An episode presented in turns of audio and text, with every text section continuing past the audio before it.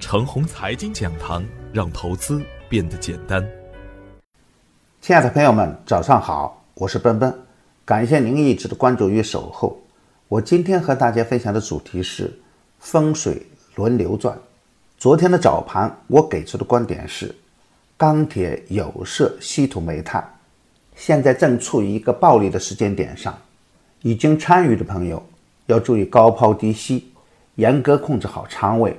随时防范可能出现的分化风险。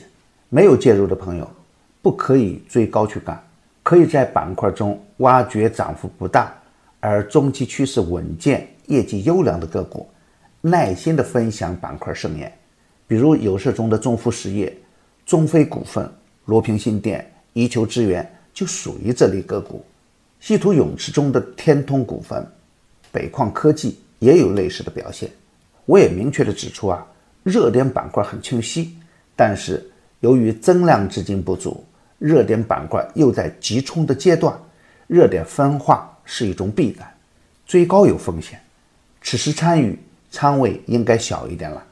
军工、航天、钢企可以积极的关注，量价配合较好的个股可以高看一眼。当前印中对峙也到了关键的时间点，也要随时防范可能出现的不确定风险。最好的策略是。逢低布局，不建议总是冲高蛮干。增量资金如果不能有效的放大，机会小于风险。再看昨天的盘面，有色、钢铁、煤炭、稀土冲高回落，近期涨幅巨大的个股有筹码松动的现象出现。再看看放大战术，按照牛散成长秘籍的逃顶要点，上周五就是最佳的冲顶逃顶点，一百零二亿的单日成交额。接近两市总成交额的五十分之一，高位供应量充足，中泰化学大股东减持的消息导致股票出现跌停板，这样的负面消息也会影响着大盘，所以对于前期热点的有色、煤炭、钢铁、稀土还是要小心一点，回调走稳后再观察他们的表现。近期另外一个变化是，行情也在悄悄地向超跌超卖的板块。和个股中转变，比如前面创业板曾经单日大涨了百分之三点六四，从而催生了英石盛、朗玛信息这样的牛股出现。强势的个股，短时间内涨幅达到惊人的百分之五十，由此可见反弹的强悍。再比如上周五启动的航空板块，单日板块的涨幅达到百分之七点四九。昨天偷袭的猪肉板块，单日板块涨幅百分之六点二零。板块内二十三只个股，有七个个股涨停。再比如新区概念，我一直强调是一个大题材，我们可以反复去干，只要调整到位，又可以去做下一个波段。每一个放量上涨的板块都应该成为我们关注的重点。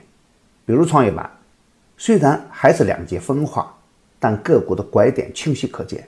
航空板块、猪肉板块也会效仿强势板块的表现。股票市场中没有无缘无故的上涨，也没有无缘无故的下跌，涨多了必跌是确定时跌，跌多了必涨也是确定时间。每一个板块的底部拐点的后边都有一个不错的中期波段。当然，刚启动的板块会受到质疑，会发生震荡，这里恰好就是低位的建仓点。当然，每一次大板块的切换都以大震荡来实现的。有色、钢铁、稀土、煤炭，虽然不能说明趋势走完，那要等震荡整固以后再看主力的表现。已经错过的朋友，不建议高位大仓位接盘。事实上啊，很多的亏损就来自底部的恐惧和高位的贪婪。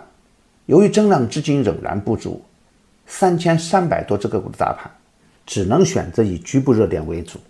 一个板块大涨。必然会吸引另一个板块的资金来接货，这才导致出现我们时常见到的冰火两重天的局面。大盘还在震荡，风水也在慢慢的轮转，低价绩优是我们应该关注的重点。今天操作要点是，机会在于超跌板块中的超跌个股，再强的板块都不能追着干，强势启动的板块要看它们的量能和连续性，强势缩量回调的时候。可以清仓试盘，当趋势得到确认以后再加仓大干。市场的风险来自三个方面：一是热点板块如果出现筹码的集体溶洞，会导致恐慌的踩踏事件；从技术角度来看，主板的 MACD 在高位形态不太好看；二是新的热点不太固定，老热点又在分化；三是中印对峙还是一个不确定的因素，场外资金无法大胆的介入。所以啊，我们的操作还是要以底部强势回调的个股优先。创业板中中线趋势稳定的个股优先，持有有色、钢铁、稀土、煤炭的朋友，仓位可以小一点，以持股差价优先。当然，如果量能稳定，就不要过分的慌乱。比如创业板，只要量能能维持在六百亿以上的单日成交额，震荡向上就是大概率事件。我的观点只是我个人的观点，盘中涉及的个股只为说明我的观点，不构成推荐。如果与您的观点不一致啊。您说了算。买牛产成长秘籍的课程，有精选的群服务赠送，那里有一线的操盘手实时在线答疑，还有精选的股票提供参考。别忘记加小组的 QQ 二七五四七六五九八，他会邀请您加入陈红财经飓风工作室直播间。亲爱的朋友们，您的点赞、转发与打赏，都是我每天努力的动力源泉。也愿我的努力。能为您提供可靠的信息资源。